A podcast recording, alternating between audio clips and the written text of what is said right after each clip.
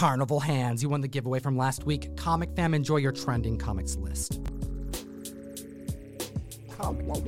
Another week, another list of the trending books in the comic book marketplace. Another villain introduced into the Marvel Cinematic Universe at the table with Russ Bright and Overstreet Price Guide Advisor. How you feeling? Tom, I am fantastic, and that Loki finale was insane. You were looking all swag today because of it, but Kang and all of the implications for the next phase of the MCU, incredible. I am so excited. But right now, we are going to talk about uh amazing 1980s book. Hit that like, slap that subscribe button. Stay tuned to the end. We got another giveaway on deck, and let's chat about G.I. Joe.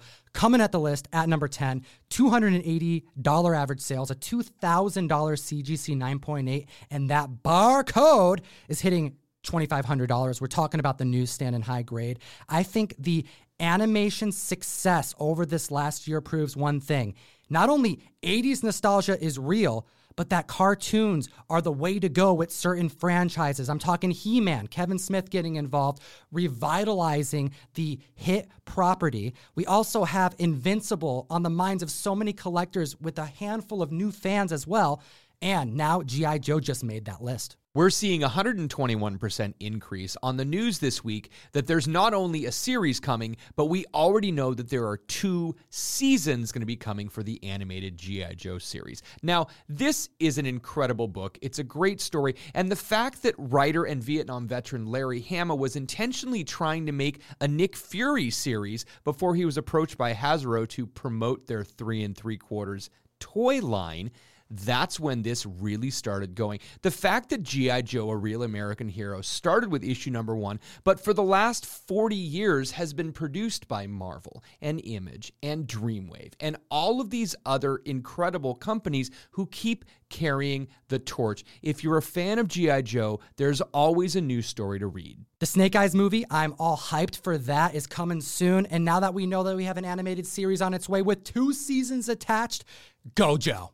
Number nine on the list, we have Thor number 245. This is the first appearance of He Who Remains. We are seeing $70 average sales and $579 for a CGC 9.6. The last reported sale we have for a 9.8 was back last year, and that was only $200. We're seeing this movement, obviously, because of the Loki show a 233% increase in copies sold after a storm of eBay purchases, basically Goliath hitting the internet because we had a reveal that no one really expected to happen. They were all hoping we were going to see Kang. We were all hoping we would see Jonathan Majors take on the role prior to the slated role that's going to happen in Ant-Man Quantumania. But would they do it? And they did, and the ramifications are huge. Now, He Who Remains, who Jonathan Majors goes by in Loki, is actually a completely different character in the comic book, but his tasks and his goals are identical. He Who Remains is the final director of the Time Variance Authority, sitting at the end of time, the last reality of the multiverse, chilling in his citadel. So, what Marvel did is essentially combine multiple characters from the comic book to be able to showcase a version of Kang without giving the full reveal that many thought would be just reserved for the movie. Now, we also have these major ramifications as mentioned. What does this mean? Well, it could be summarized by Boss Logic, one of the best artists of our generation. He tweeted this breakdown, and I felt like this was the best way to put it. So, Boss Logic posted on social media this week, and his explanation goes this way Basically, anything can be canon. There are infinite versions of all characters. Recasting does not need any type of explanations, and we have a multiverse war that is coming. Maybe Secret Wars. This comic being featured on the list this week really means something important because this is a different character than who Jonathan Majors portrayed, and we're not going to see a rendition like this. It's very unlikely in the future. This is another one of those books that we have collectors, new collectors, hunting for because the show hit them hard. It matters to them. This is a show that's memorable, and they want to have a memento that reminds them of where they were when they saw Loki. And now at the list at number eight, we're chatting some Jim Starlin goodness. Number eight on the list, this is the type of book that we make sound bites about. No one was specking on Infinity War number one, $10 average sales and a $100 high sale for a CGC 9.8 because we saw the reintroduction of Doppelganger in Extreme Carnage Scream this week. Well, this book is the first appearance of the Marvel doppelgangers. Now, the Spider Man doppelganger is the one that we're chatting about today because he was featured in Scream. This is the character that post this comic book really became popularized because of the animated series and comic books because he chills with Carnage a lot. And they kick it all the time. But you know what? This is one of those fan favorites. I grew up in the 90s watching the animated series. So this is one of those villains that is so memorable because he's so creepy and scary looking. So this issue specifically introduces a lot of Marvel doppelgangers. There's more than one. So this is kind of a double key with multiple spec reasons behind it. 340% increase in copies sold this week. And this book kicks off with an amazing classic Thanos scarecrow. I love this first page. And then we go right into the doppelgangers. We get to see an Iron Man doppelganger. There's a Wolverine doppelganger. There's a Mr. Fantastic doppelganger fighting with Mr. Fantastic. This is such a classic book. Magus, who is essentially the counterpart to Adam Warlock, causes a ruckus by unleashing all of these doppelgangers. There's not just these three either. They have a plethora of Marvel characters that get their counterparts introduced in this comic book. And considering that now we have the Spider Man doppelganger on the minds of collectors, plus a reveal this very week that the multiverse, as Boss Logic eloquently put, is open to any versions of characters. A $10 buy in looks more appealing by the day. Side note, Kang also appears in this comic book. Anytime Kang shows up, I'm just going to get hyped now. All right, next on the list at number seven, we have what? More Kang to talk about Avengers 269. $20 average sale, $200 for a CGC 9.8. This is the Battle of Kang versus Immortus, and we see the origin of Kang as Rama Tut. 600% increase in copies sold this week. You need to be keeping up with key collector comics. This is where we get all of our information from, sourcing and keeping track of all of this rapidly moving information.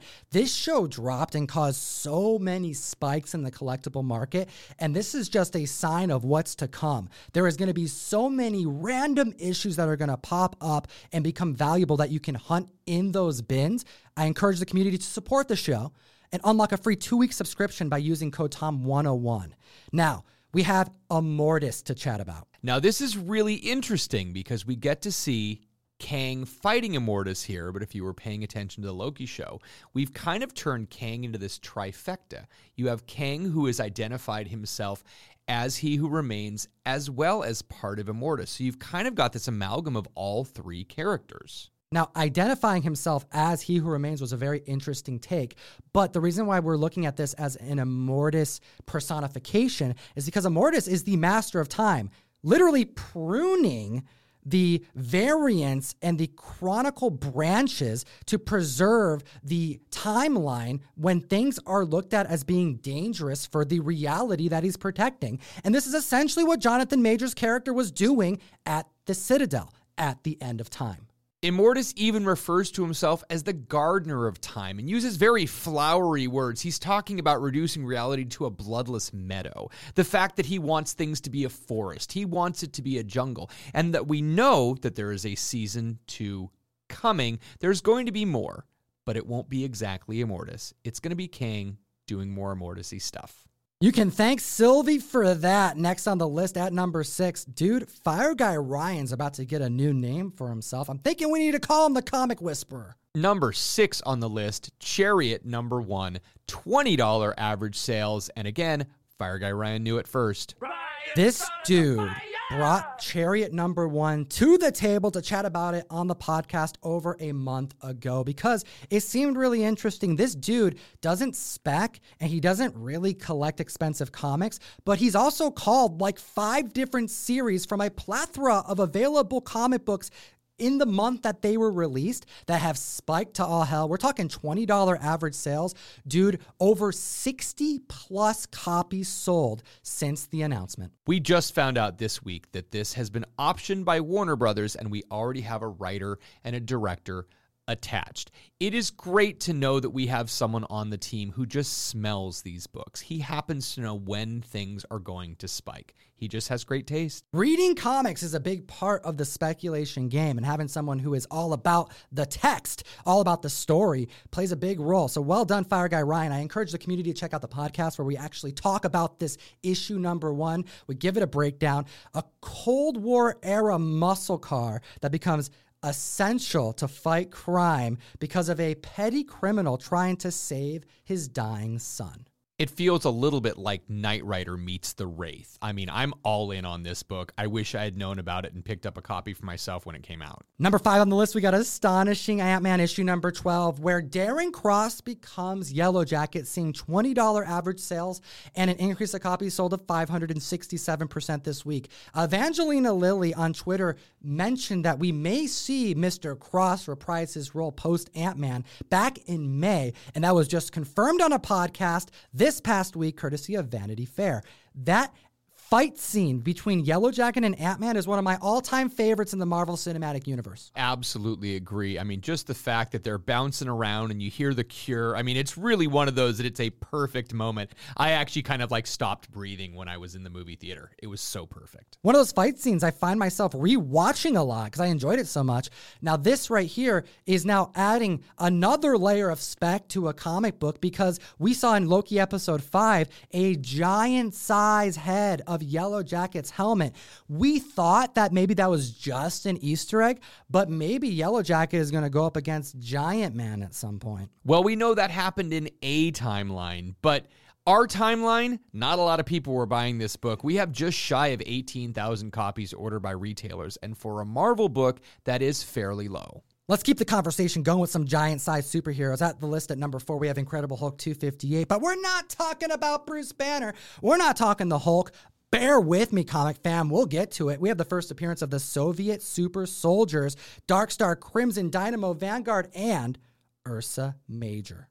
$50 average sales, $500 for a CGC 9.8, and it is a 1,180% increase in copies sold this week. This is the first team appearance of the Soviet super soldiers, and we know that this week, the Dutch giant actually tweeted out that there's confirmation that his character in the Black Widow movie is absolutely Ursa Major, which does make him the earliest actual mutant in the MCU. This is great news, guys. We saw the Dutch giant in Black Widow in a fantastic arm wrestling scene with Red Guardian, and he even gets called a bear in the scene. But he doesn't go full bear. This is a character who actually turns into a mammoth sized bear. And this dude is freaking huge. I found this picture of him on an airplane.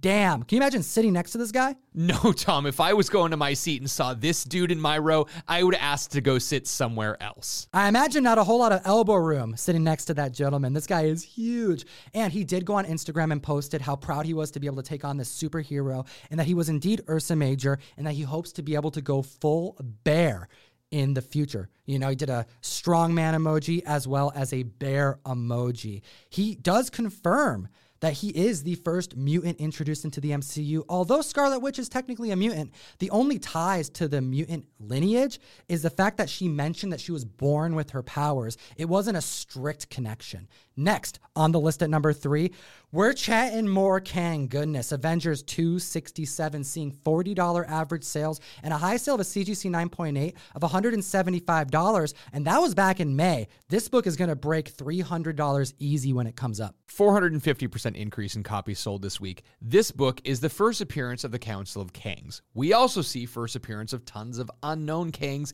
and Kang robots, as well as the first appearance and the death of a Kang variant that the Avengers killed. Kang, Kang, Kang, more Kang, so much Kang, lots of Kang, shaking sticks at Kang. It's amazing, and we're probably going to see more of these Kang in the very near future. Prior to Sylvie's decision to end the sacred timeline, to fracture it and create a multiverse of madness, was Kang's warning that when he falls, there would be more coming, that he would be reincarnated, that there would be an attempt to conquer time via other variants of himself. The Council of Kangs themselves are convening to be able to make sure that they can fix what happened when Kang made the divergent timeline. This is crazy. 450% increase in copies sold on this book this week. Next on the list, a book making it on here because it's so damn good. One of my favorite ongoing maxi series. We have James Tynion IV killing it with The Nice House on the Lake. Issue number one, hitting $18 average sales.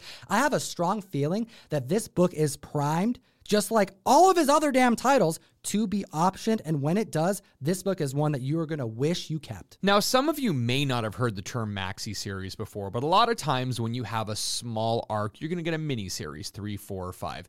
A maxi series is 12 issues. Sometimes it's 9, 10, 11. You have something that's a little bit longer, like Watchmen or the new Rorschach that's coming out from DC. And you know that you're going to be able to get a book every single month over the course of a year or round about a year. And it will probably cover two graphic novel volumes or one thicker volume. It's just really something that we don't see that often. DC happens to do it a little bit more than Marvel, but really it just means that you're going to get more story and that James Tynion has too much story to tell for only five issues. Now, spoilers incoming, but this book came out over a month ago and is largely sold out. So if you haven't read it, I want to get you into it. So, issue number one, first off, largely takes place in a beautifully drawn home on the lake. The environment is stunning. The home itself makes you feel like you would actually want a vacation there. So much time was put into every visual aspect on the page that you really are excited for these characters to have a good time. But unfortunately, you are shocked when you find out that the world beyond the lake has come to a fiery end. Issue 2 came out and reveals even more jaw dropping things. This home has not just a beautiful setup for our characters, there's even a comic book room with Sandman for them to read. 107% increase in copies sold, which doesn't sound like a lot until you realize that's over 300 copies. This book has been selling consistently. And yeah, it is a beautiful home. This is the type of thing that you would see on Airbnb for like a $1,000 a night. ComicTom101.com to support what we do. We've been doing this video for three years straight, every single week without missing a beat.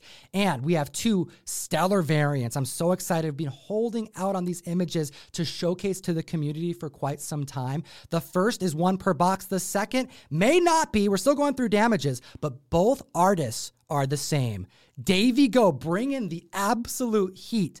And the first comic that we're dropping, one per box, is a Golden Age homage to one of the most popular good girl covers from the Golden Age. We have Matt Baker getting done right by the great Davi Go. We have an homage to Phantom Lady 17. Bettie Page number three from Dynamite Comics. The fact that we were able to get a Matt Baker Phantom Lady homage done by Davi Go, it's incredible. I'm so shocked that we were even able to do this, and it is stunning. But what's more stunning, even, is that we got an Ice Cream Man variant, and it has been causing ruckuses. Good word choice, Russ, because that's indeed what's happened. Some images of this book has made it out there, so some members may know that it's coming, but we do indeed have our first Maxwell Prince Ice Cream Man variant that won't be one per box at this point. We're still dealing with damages. You know, if you don't get that second variant, that there's going to be something else dope in there. And as of July, we started including a guaranteed second exclusive, a children's book homage that is one per box. So no worries, you're going to be stacked up really well for the whole family. And at the list at number one, let's talk about the number one trending book in the world because I don't think it's going anywhere anytime soon. Number one on the list, Inhumans number five from the 1999 run, the first appearance of Yelena Belova. We are seeing $120 average sales on this book, and we've been talking about it for years. And finally, now that Black Widow has been released and people have seen Yelena Belova in action, this book is back on the list with a vengeance. CGC 9.8 is hitting $800 and climbing this week. We've known for a while, based off of Natasha Romanoff's future in the MCU, because this movie dates back prior in the timeline than what happens in Endgame. Spoiler, she's to die. There's to be a new Black Widow that's to take her place. And considering the reveal at the end of the movie, no spoilers yet, because a lot of members haven't seen the movie just yet this character has a future in the MCU, and this first appearance is only going to keep climbing. We have our next Black Widow, and we have a CGC label that only puts that this appearance is in the shadows, that you don't actually see her full face reveal. I mean, when you look at these panels, I think it's going to be pretty certain that this is indeed her first appearance. When you see in the shadows, you think about like Mystique's first appearance. She's only one panel. This is she's in five, six, seven panels, and we get to see part of her face multiple times. This is her first appearance. 239% increase in copies sold this week, and it is a strong increase. Florence Pugh absolutely killed it in this role. What'd you think? I really didn't know her before this, and I loved her in this movie. I was actually shocked at how good this was and how much I liked this movie. Taskmaster is being largely ridiculed and compared to the Deadpool appearance in Wolverine Origins. So that's a disappointment. But Yelena Belova outshined the rest. She held her own and she's going to slay it in this role. And I'm excited for her to take on the role of Black Widow and join as the superhero in the Avengers. She's going to bring the heat. And so much so that I thought it fitting that we mentioned a handful of other comics for the community to spec on and consider because some are very affordable. If you guys remember Wizard Magazine, they always included previews and cards and extra things, and normally we threw them away. But the Marvel Knights Wave 2 sketchbook, that actually came out, and it had a full sketch of Yelena Belova and her first cover appearance. Now, it's only a partial and considered a cameo, but it goes for under $15. Take a look at this Black Widow Pale Little Spider issue number one is considered her first solo ongoing series, and that's hitting under $10 right now. So, this first solo series was released in 2002, written by Greg Rucka, and the covers by Greg Land. Really, really an underrated series. And then we have from 1999 the Black Widow issue number one variant with a wraparound cover featuring Yelena Belova on the front and Black Widow Natasha Romanoff on the back. And this comic is definitely creeping up in price because it is her first cover appearance. But I think all of these books are low. We were looking at prices and surprised how long it took for them to go up. And I think it's because of the lengthy delay of the movie. I agree. Comic fam, did you see Black Widow? What do you think about all of this Kang stuff? Like, subscribe, comment down below for a chance to win this copy, which was on the list. I picked that up this week at a comic shop just because I thought it was a cool Kang appearance, not knowing it was going to make the list this week. Even Jonathan Majors is picking up Kang appearances. Look at this picture over at Golden Apple Comics in LA, grabbing an Avengers 267 that made number three on our list. We got to hear your thoughts in the comment section. Like and subscribe. And as always, Eat responsibly. Glorious purpose. Enough said.